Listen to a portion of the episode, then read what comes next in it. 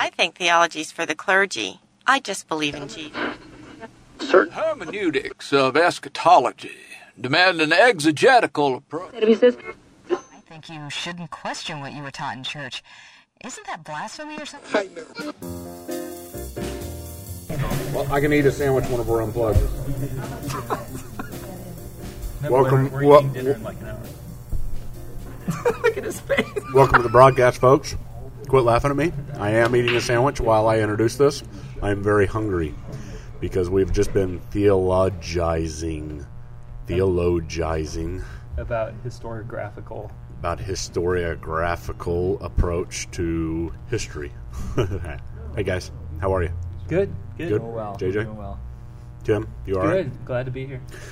Mike, Yeah, thanks for joining us again. my pleasure. Thanks for staying a full extra week here at the Credo House. Yeah. How's the week been? Just Audience members, thanks for sticking around. Come back this week. Our pleasure. Or, or come back after your bathroom break, right? Michael, this is really a great place you have. I mean, this is so exciting what you are doing here. It Oh, really thanks. is neat. Thanks, I appreciate it. It's it's it is a lot of fun. We talk about it all the time, though. Every time we're here, we try to get people uh, jealous about uh, the Credo House. We are hopefully planting these uh, in a lot of places. And we, we've talked to you a little bit about uh, the possibility of you being a fellow Yeah, at I'm, a Credo I'm House. open to it. This is this is really cool. I could see myself doing this. Well, and we, I mean, the more people are here and see it, the people see this as such a unique part of discipling the bride of Christ. You know, seeing this neutral location, kind of like Francis Schaeffer's L'Abri, but kind of for a 21st century uh, American environment as well. And it probably is good for us to mention, Michael, that we're right now in the heart of our end of the year giving campaign, especially at this broadcast. And a lot of what we're doing is trying to position ourselves in 2012 to be able to open our second Credo House and hopefully uh, on a path of other Credo Houses as well. And so uh, uh, hopefully you've been getting our emails. If not, we'd love for you to help partner with us to uh, propel us in two tw- 2012 to hopefully put a Credo House uh, on another block in America. Good deal. All right. Um, we're continuing to talk with uh, Mike about his book, The Resurrection of Jesus. Michael Licona is, um, uh, if you go to his website, risenjesus.com, you can find out so much about him, so much about his work, so much about what he is doing as well uh, for the kingdom. And uh, just like us, he, he has a ministry that uh, needs funding. And so uh, point people there. We fully endorse everything that Mike Licona is doing, obviously. And he, he focuses upon the resurrection of Jesus and really defending and studying the resurrection of Jesus from a historical standpoint. Do you do anything else? I mean, why the resurrection of Jesus? Why not the Exodus or, you know, the did Jonah really get swallowed by a whale or something like that? Why do you why do you spend why, why risenjesus.com? Well, uh, you know, the resurrection, the Apostle Paul says in 1 Corinthians 15 that if Christ has not been raised, our faith is worthless, right? Um, and then later on in 1 Corinthians 15, he said, hey, you know, if, if, if the dead aren't raised, then, you know, why do we do all that we're doing? Why do we suffer? Why did I fight the wild beast at Ephesus? You know, let's eat and drink for tomorrow we die the dead aren't raised. And so, but he says, you know, if Christ has been, since Christ was raised, we know the dead will be raised, will be raised someday. So everything comes, uh, Christianity stands or falls on this, this issue of the resurrection. Um, it can't survive if Jesus did not rise from the dead. And that's, Jesus predicted it and said, hey, if you want to know whether I am who I claiming to be, um, you know, destroy this temple, three days I'll raise it. Everything comes down to the resurrection of Jesus. So um, uh, initially, I, I wasn't that uh, fascinated by it. I was more into the you know things from astrophysics, you know, to show there was an intelligent designer of the universe. Um, but the, the more I, I spoke with Gary Habermas, the more I saw that, that this this issue is uh, even of greater importance. And you, you edited or co-edited a book uh, called "Evidences for God." Yep, was it co-editing or edited? co-edited with Bill Dembski. Yeah, yeah, and that that deals with uh, the whole spectrum of the defending of the faith uh, as well, right? Yep, we got stuff on philosophy, science, history, the Bible, uh, pluralism. That kind of shows your broader interest there. Dan Dan Wallace did a chapter in that, didn't he? He did. Wallace is Dan is just a brilliant scholar. I love that guy. He's uh, he's really amazing. Don't you think Dan needs to come up to the Credo House? Oh, you bet. Um, he, he, I mean, I could see Dan doing something like this. He's Yeah. he's an amazing scholar, Oh, and he is just. Uh, I mean, he's a hippie kind of guy, and uh, he's just so authentic and just a joy to be around, and one of the most careful scholars I've ever met. Yeah. So I've got a. He, good- he is I've got- eccentric, big time. Yeah, we've all got our wall stories that, Yeah. that have gone to Dallas Seminary, but one of them that I love. So he is such a detailed guy, right? When Mm-hmm. it relates to things. A buddy of mine, I, I had him for class, but my buddy had him later in the afternoon for a different class.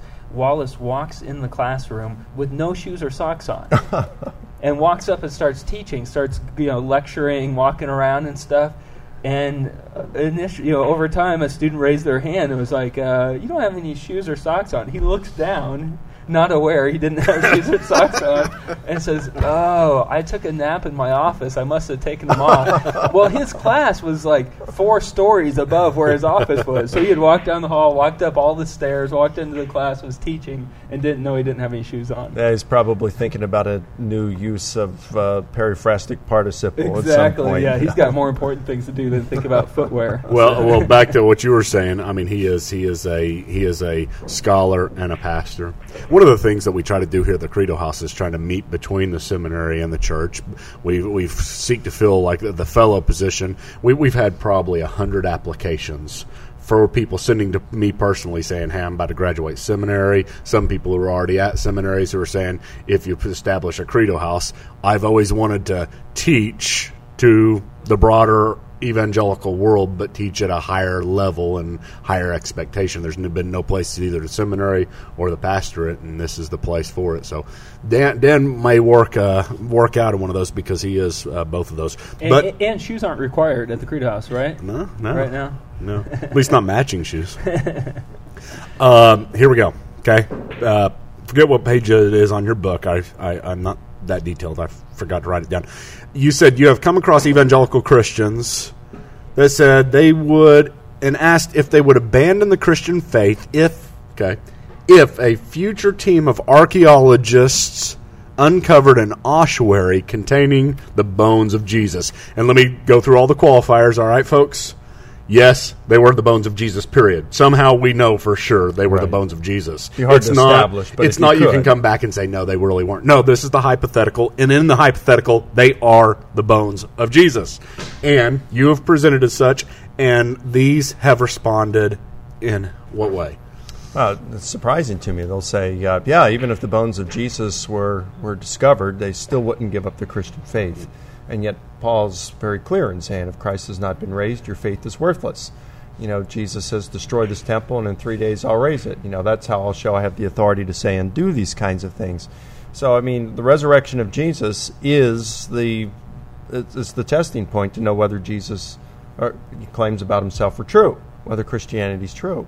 So if if we discover the bones of Jesus, we know he hasn't been raised from the dead, and therefore Christianity is false. So yeah, the question is, if we could somehow prove these were the bones of Jesus, then um, would you remain a Christian? Oh yeah, uh, you know. But that's the same kind of faith. They wonder then why Mormons aren't persuaded to leave Mormonism when you have that kind of a discovery uh, with, say, the uh, the Book of Abraham.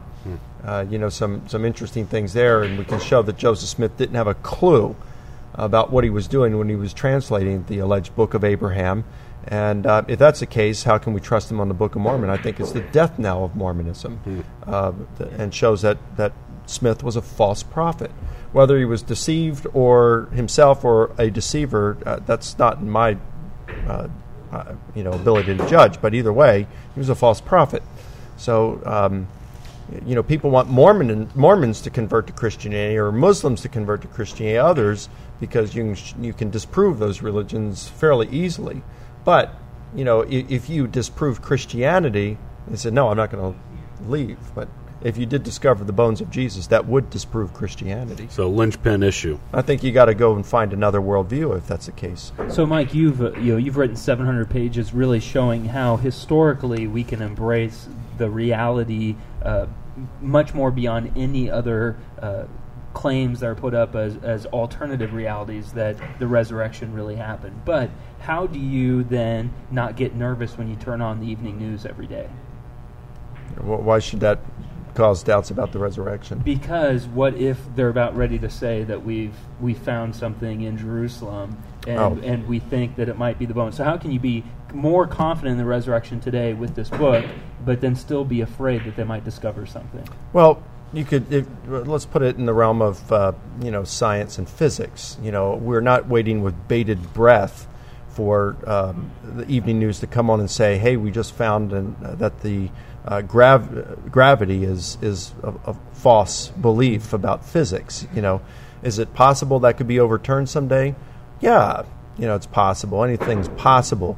But the thing is, the in in historical investigation, the more a hypothesis outdistances uh, its competitors in fulfilling the criteria for the best explanation, the less chances it has, that hypothesis has, of being disconfirmed in the future. And so, the one thing, as I said in the previous program, one of my surprises was in this research was seeing how far the resurrection hypothesis outdistanced its competitors. I really didn't think it was going to be by that much, but it's significant. There's really no close second place. It far outdistances it. And after 2,000 years, if that's the way it is, then that shows that it's very unlikely of being disconfirmed in the future. Now, if somehow they did discover the bones of Jesus, and somehow you could verify that these were indeed the bones of Jesus, I don't know how you do it, but uh, let's just say you did, then we'd have to say, yeah, we were wrong on that. Let's go find another worldview. Um, but uh, I don't an- ever anticipate that happening. Why? Because the evidence for the resurrection is that good. And, and as a historian, you really never are. You, you never have the ability, like a philosopher, to try to deal with black and white as if we can have absolute certainty on anything, right? Right. But but whenever you're talking about these things, like you said, it's it's the sufficiency of probability that determines it, right? And some people are very uncomfortable with that, and I understand that. We've dealt with that a lot around here, trying to get people to understand there is a sufficiency in probability. You know, uh, is this is there going to be a comet that comes tonight and destroys the Earth? Um, I say no. You say, are you certain? Well, not totally certain. Uh, how can you be certain? Well, I, I don't know. Then why don't you live in fear of that? You know, I, like you said. But we always work on probability factors, right? Yep. And whenever we say it's probably the sun is going to shine tomorrow, you know, we're not certain it's going to shine tomorrow if you're talking philosophical certainty. But from the type of certainty that we have to live with every day, yeah, we're certain it's going to shi- it's going to shine tomorrow. Yeah, there's very little that we can know with, let's call it a mathematical type certainty. You know what was really uh, an epiphany for me was uh, several years ago I accompanied Bill Craig. He asked me to come along with him when he first debated Bart Ehrman up at uh, Holy Cross University. And um, Was it his first debate with him? I think he's only had one with with Ehrman. And the next day, uh, he gave a talk at MIT. Uh, it was a dinner, and they brought in a bunch of did? professors. Craig did, yeah, on something about how the A theory of time uh, sheds light in this area. I mean, it's just crazy stuff. I mean, Bill is just his mind is just amazing. And and you know, I tease him too. I say, you know, you like to study all, answer all the questions nobody's asking. I saw that You know. video of you on YouTube where he was talking about uh, he's working on mathematics right now or something. I think. Yeah, It's something talking like about that. something abstract actually- entities and, and all of this, you know, is is red, eternal, and you know. Um, but I mean, he's just a brilliant guy, and he gave this great lecture. And I'm sitting at this table, and I'm having dinner and discussion with uh, two physics professors from MIT and a Harvard professor who's a philosopher a philosopher of science at Harvard. And so, you know, a lot of brain power at this at this table. I'm finishing up my, my, my doctoral dissertation at this point and had been doing some stuff on the philosophy of history and, and everything and uh, talking about, you know, here's the criteria for the best explanation when historians have to, you know, we look for before adjudicating on a matter. And how, how certain must one be before you say, okay, this is what happened? What degree of, histor- of historical certainty do you need? And I said, I, I, I do think it's valuable to cross disciplines at times and find out what people in other disciplines are doing. So let me ask you guys, as scientists, w- what kind of criteria must be met before you say this is what happened in science and physics? And there's a little bit of pause, and then one physics professor at MIT said, Well, we really don't have any. Well, what do you mean? He said, Well, The thing is, in physics, our data is so fragmented. We just don't have a whole lot to go on, and so we form hypotheses, and you know that's what we hold for a while, and then a couple years later we abandon them and have a new hypothesis, and and I said, well, well you don't have any solid criteria, scientific method that you go by to say, you know, this is what this is the way reality is. And they said, well, no, not really. I said, but I thought physics was the most certain of all the sciences because it was based in mathematics. And he says it is the most certain of all the sciences. And yes, it is based in mathematics, but there's very little in physics that we know with a great amount of, of certainty. And that's what the two MIT guys said. And then I looked over at the Harvard philosopher of science, and he just smiled and nodded his head and said, Yep, that's the way it is. Hmm. It's like, wow, you know, if that's the way it is in physics, that we hold our conclusions with an open hand based on probability, and this is the most certain of the sciences, I have nothing to be ashamed of when it comes to this is the way we do things in history. Hmm. And that was just a real eye opener for me. Uh, again, we're not talking about faith here. Faith bridges the gap. Lessing's ditch, crossing Lessing's ditch. But um, we're looking at what we can establish historically speaking. And there, like you said, Michael, we're looking at degrees, varying degrees of probability. Uh, on page 171 in your book, uh, uh, Bart Ehrman says there still remains, though, a huge, I'd even say insurmountable problem when discussing Jesus' miracles. Even if miracles are possible, there is no way for the historian who sticks strictly to the canons of historical evidence to show that they have ever happened. Uh, how would you respond to that? Can a miracle be studied historically? Well, I think it can. And the first thing I'd say is, well, where are the canons to which Ehrman uh, refers? I mean, uh, when I heard him first debate William Lane Craig uh, at Holy Cross University, I was wanting, I, it's like, okay, I, I need to debate this guy. He's claiming to be a historian. He's saying, I'm not going to debate as a theologian or a philosopher. I'm a historian. And I'm thinking, okay, well, that's just up my alley here. And the more I heard him speak, the more I realized that he really hadn't studied the philosophy of history. Why? Because just about every biblical scholar, he's a biblical scholar, and just about any biblical scholar out there hasn't studied the philosophy of history and historical method. Um, go to your Ivy League schools, just take them the eight of them, and look at their undergraduate, graduate, doctoral level seminars and um, in the departments of religion and philosophy and see how many courses are offered on the philosophy of history and historical method. Combine them all up for undergraduate, graduate, doctoral level, all the Ivy League schools, and you come out with a grand total of one. Hmm. And yet, many of these uh, graduates in the master's and doctoral level uh, co- uh, programs at these Ivy League schools will get out. They'll call themselves historians of Jesus, and they've never had a single class on how to do history. You see, I mean, let's pause there for a moment because that's the thing that got to me so much when I was reading his book and, and, it's one of the. Could you imagine us sitting down and having a discussion about, say, the Book of John, and everybody's giving their opinions on the Book of John, you know, and there's all kinds of varying interpretations of what happened in John chapter six, and and uh, you know, eat my flesh and drink my blood, that kind of stuff and then we go around the table and find out that there's none of them that have ever taken a hermeneutics course. None of them have ever taken a class on how to study the Bible. It's just they all come and that, that well, the reason why I know how to study the Bible is because I've done it, you know, since I was a kid or something like that. And, and that's what you're saying here is that we've got this group of scholars who are waxing eloquent about whether or not Christ really rose from the grave or whether or not this really happened or what happened to the empty tomb, all that kind of stuff. And none of them have really taken any type of substantial uh, course that uh, that would be about how to study history. Yeah, they, they talk about things like you know they take things like the criteria for authenticity for those sayings and deeds of Jesus and things like that, but they don't do anything in terms of weighing hypotheses, how to actually do history, what is historical knowledge, and all this. When you do this and you study the philosophy of history, you find all these historians coming out and, and saying almost in a single voice, there are no canons of history. In other words, a canon is something, it's a principle, it's a belief, uh, an approach that is accepted by virtually all practitioners.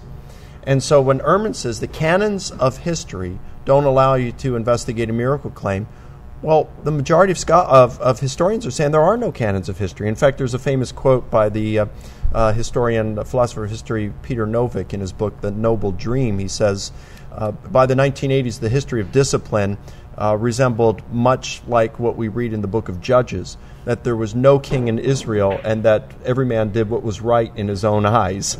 So there are no canons of history. That's what they agree. So if there's no canons of history, um, how can you say that the canons of history say that historians can't investigate miracle claims? Um, so that's bogus. The whole thing is bogus to begin with, what he's saying. And he's saying that miracles, by their very definition, are the least probable explanation. Well, in my study, I found about 23 different definitions of what a miracle is. Uh, and, and Ehrman gives several. So uh, I think two different definitions of what he says is a miracle. Why must miracles be the least probable explanation? Um, you know, uh, you, you, he gives an example at one point of, say, uh, tell 100 billion people, estimated number who have lived in the his, human history, tell them to walk across a lukewarm swimming pool, they will all sink. So, what are the chances that Jesus walked on water? One in 100 billion. I'd come back and say, well, no, that's, that's, a, that's not a good way of, of calculating probabilities. Uh, say 100 billion people have tried to walk across a lukewarm swimming pool, they all sink, and then my son, although he's 17, let's just say he's three, and I say, okay, Zach, you're last. Try to walk across the swim. I, I can't do it, Dad. Sure, you can. No, what, what makes you think 100 billion people can't? Give me your hand, Zach. So he gives me his hands. I hold him over the water, and then I walk along the swimming pool holding his hands, and he walks on water. 100 billion people trying to walk on water doesn't do anything in terms of establishing a prior probability that my son couldn't. You say, well, wait a minute, Mike, you cheated. After all, you were an external agent who assisted him. Precisely. Uh, when it comes to Jesus walking on water, yeah, uh, what 100 billion people uh, unable to do it shows that people can't do that by natural causes. But it doesn't say if God wanted to walk on water, wanted to help Jesus to do it, that he couldn't do it. 100 billion people dying and staying dead only shows, as my friend Tim McGrew says, that dead, critter, dead critters stay dead apart from the intervention of God. But if God exists and wanted to raise Jesus, well, then the chances are 100% that he's going to be raised from the dead. So it, it's comparing apples and oranges here. What, what Ehrman is saying here is just an illegitimate use of probabilities. Hmm guys. That's good stuff. We're all in pause of uh, that was good. Guys, audience, what you got for me? If you if you were going to uh, relook at your book, if you were going to relook relook at your book for uh, seven hundred pages, for seven hundred pages, what would, what would no, I'm just kidding. what would you take out? What would you take out and, or, or put back in? I wouldn't. No, I wouldn't take out anything from it. I would uh, rephrase some things. Like um, uh, I've since been able to, it, it, even though it's in here about my argument for from Paul believing the bodily resurrection, I've since found ways to communicate that with a little more clarity. Um, I've also done more study on Matthew's raised saints in Matthew 27, 51 through 53. And um, so I would include a, a more information on that uh, from my studies. Um, so yeah, there's a couple things I'd, I'd just say a little bit differently, but I wouldn't take anything out of it. Second edition might include this. Yeah, second edition could include this. Yeah.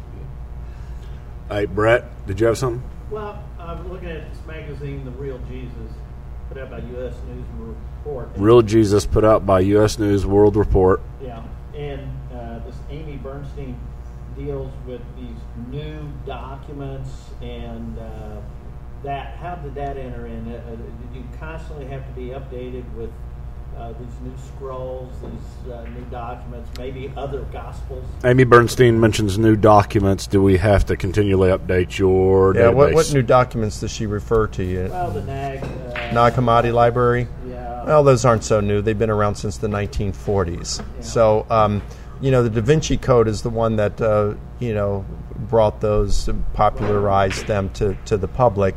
But there's nothing in them that are really worthwhile in telling us about the historical Jesus. Uh, the Nag Hammadi library is from, I, I, I, think it's the fourth century. Um, and it's uh, um, a lot of Gnostic writings in there. And, and virtually all scholars, or I should say the majority of scholars, agree that the Gnostic stuff came later the only things that uh, I, I, think that scholars debate on would be the Gospel of Thomas and some things about the Gospel of Peter. You'd have some, you know, radical scholars on the left, yeah, like a yeah, like a John Dominic Crossan and Helmut yeah. Koester at Harvard and things like that. They would say like, they like to put the Gospel of Peter uh, the Egerton Papyri, the um, uh, Gospel of Thomas in the first century. But I think there's really good reason to believe that these things are much later. Nicholas Perrin has come up with some really good uh, arguments, I believe, to show that Thomas is late second century. Um, most scholars place Thomas in the mid second century rather than sometime in the first. There's, you know, th- these these guys are just grasping at straws. Um, and, and the fact is, we can trace the uh, beliefs of the Jerusalem apostles, those who knew Jesus. We can trace their beliefs uh, back to them, the uh, beliefs back to them in terms of the proclamation of Jesus' bodily resurrection.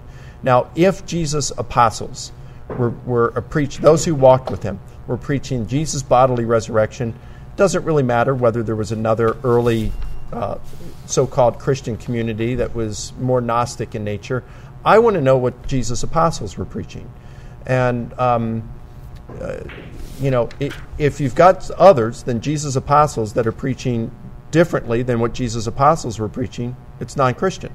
I, want to go with what Jesus and his apostles were preaching in terms of the eyewitnesses and what they said. Uh, so, um, what, what, the Nag Hammadi library does is it tells us what later so called Christianities from the second, third, and fourth centuries believed. And this is even what Bart Ehrman has to say about it. He's the one that says it tells us more about Christianity's second, third, and fourth centuries than it does the first century. And Ehrman himself says if you want to know about the real Jesus, the place to go are the New Testament Gospels. And that's Ehrman on it. Yeah. her comment on here is not everything it appears can be demonstrated empirically. Yeah, well, that would have, uh, yeah, not everything's empirical. Uh, you can demonstrate empirical. You can't do any of that because we can't go back to a time machine. But you can't do that with geology either, can we? You can't do that with any part of ancient history because none of the eyewitnesses are alive. All we have are ashes from the past that we collect together, as Richard Evans at Cambridge, a philosopher of history, says, and we rake these ashes to try to bring them back to life and, and look into the past. Uh, that's what we're doing. And we have text for this, ancient text. We look at these things. Yeah, we can't go back in a time machine, but that's the way it works with a lot of the different sciences. Hey, listen, we are getting real close to having in this broadcast as well, and I don't want to end without asking this and kind of getting this uh, with our audience. Whenever you you've studied this more than just about anybody I know, Gary Habermas maybe uh, has studied it uh, more than you or alongside you. He'd be comparable. But whenever you're looking at this, and, and I value this from you because I, I think. The, uh, ironically, I, I, in some ways I, I value people who are doubters and come out the other side, right? Because I think you've wrestled with this in a different way personally, and you have you probably have this answer for this question. But whenever you're in your moments or your times of doubt or skepticism, what is the thing that most, eh, with regards to the resurrection, establishes you? You, you go back to and you say, "Oh yeah, I forgot about that." Oh, I can't get past that. So I'm, my doubt can only go so far, or at least my intellectual doubt can only go so far. What what would be the one or two things that uh, stand out to you most in your studies? Well, I, I find out that uh, you know, after all, because I am a second guesser, and that's uh, again, it's one of my idiosyncrasies. It's not the intellectual things that cause me to doubt anymore. I think that's pretty much settled in my mind that the intellectual, when you approach it intellectually, resurrection wins just to give you one example, too, uh, when I was at SBL, I bumped into a friend of mine, Peter Craffert, who is pretty much an atheist. I debated him last year at the University of Johannesburg. Uh, neat guy, I like him. And uh, he came up, he said, I finally got your book. I was reading, I read your critique of, of my hypothesis. And he says, I just want to thank you for representing it correctly and accurately. He says, Most people criticize me, misrepresent my view, and you, you got it pretty much spot on. And um, he says, Mike, let me ask you this. Don't, don't you think it all comes down to worldview? And I said, Peter, yeah, I do. And I said, now let me ask you a question. Worldview aside, given God's existence, if God exists, do you think the evidence for the resurrection, the historical evidence, is enough to establish that it actually occurred? And he says, given God's existence, yes. So um, yeah, it come, intellectually we've we've we've got the goods when it comes to the resurrection of Jesus.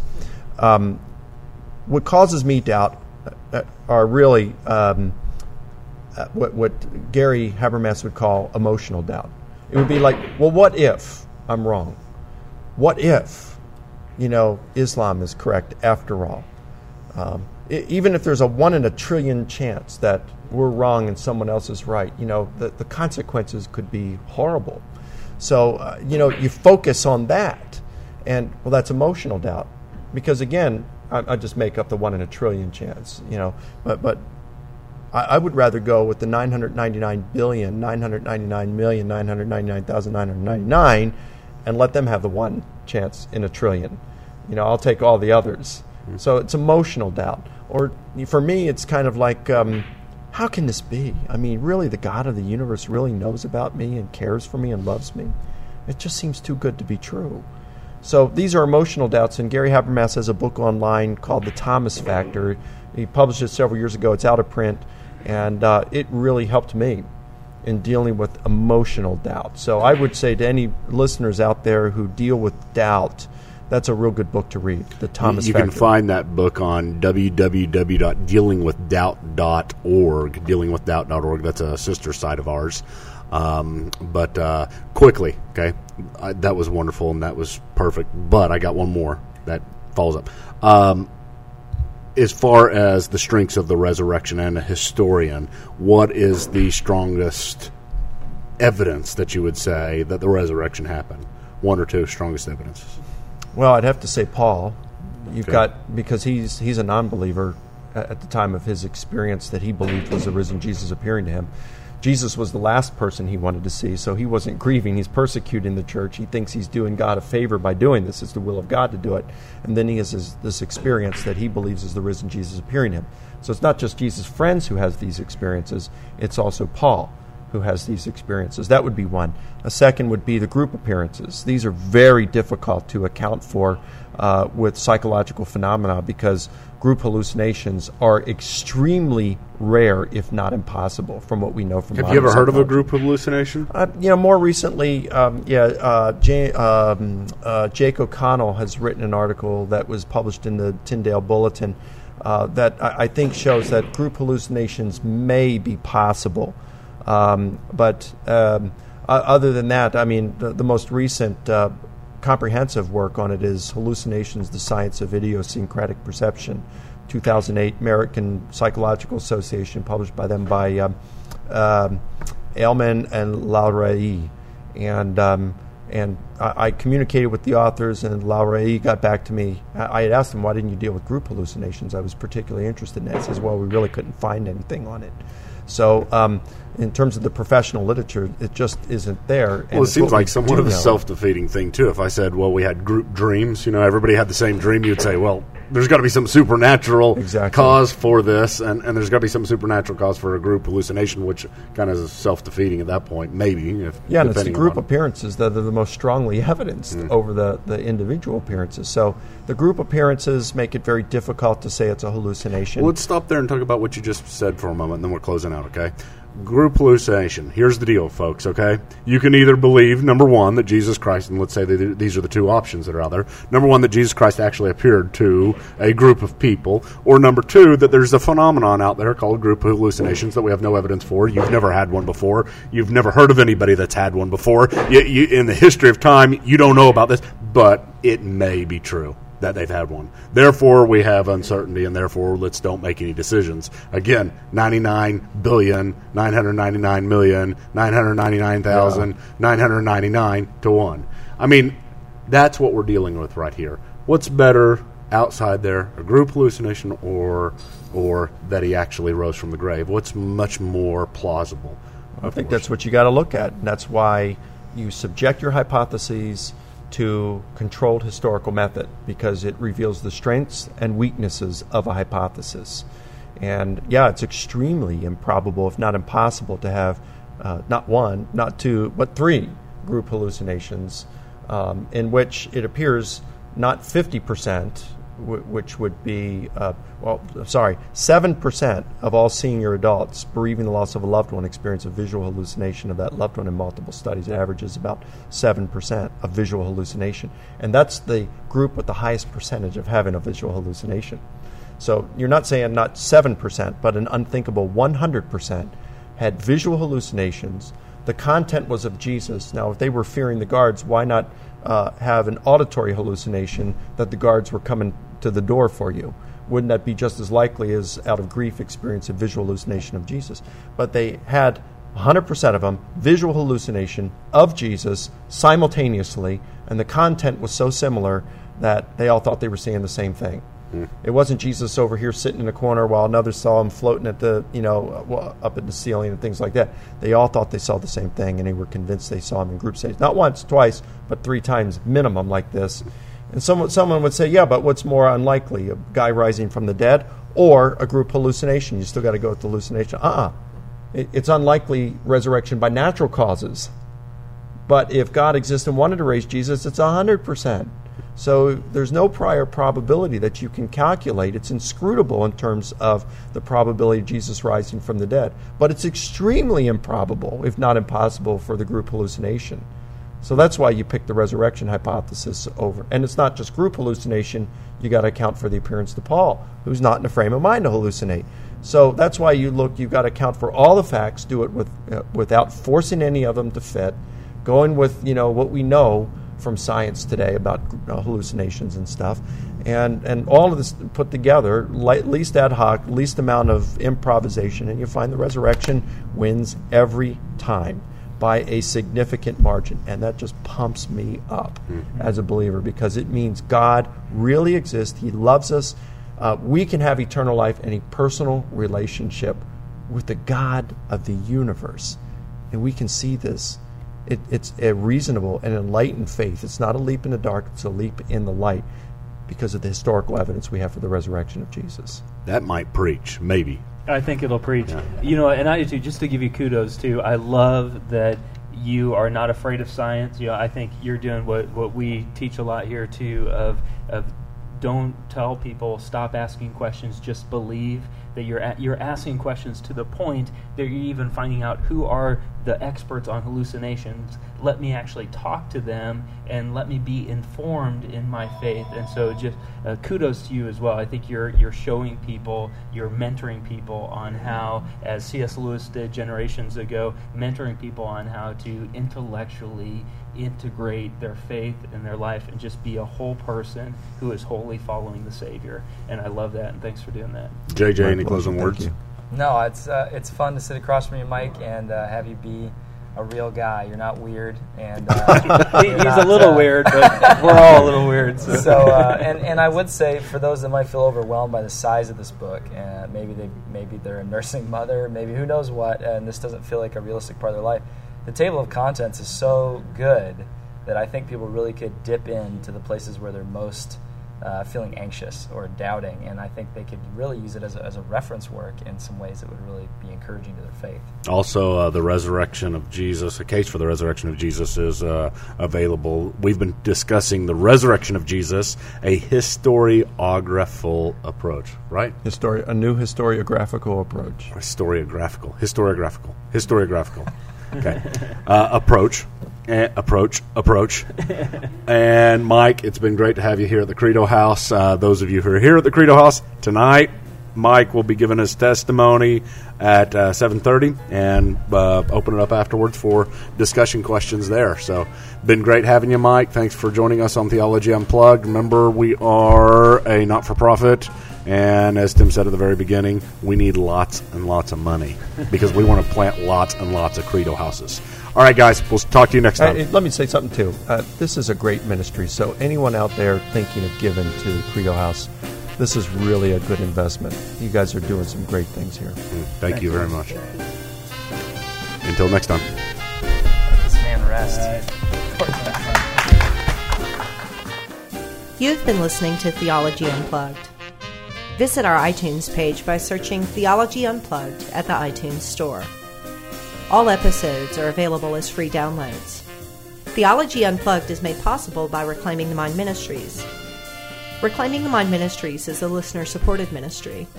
If you've enjoyed this session or benefited from it in any way, do consider partnering with us. For information on how to become a ministry partner and for a complete listing of ministry resources, visit the RMM homepage at www.reclaimingthemind.org.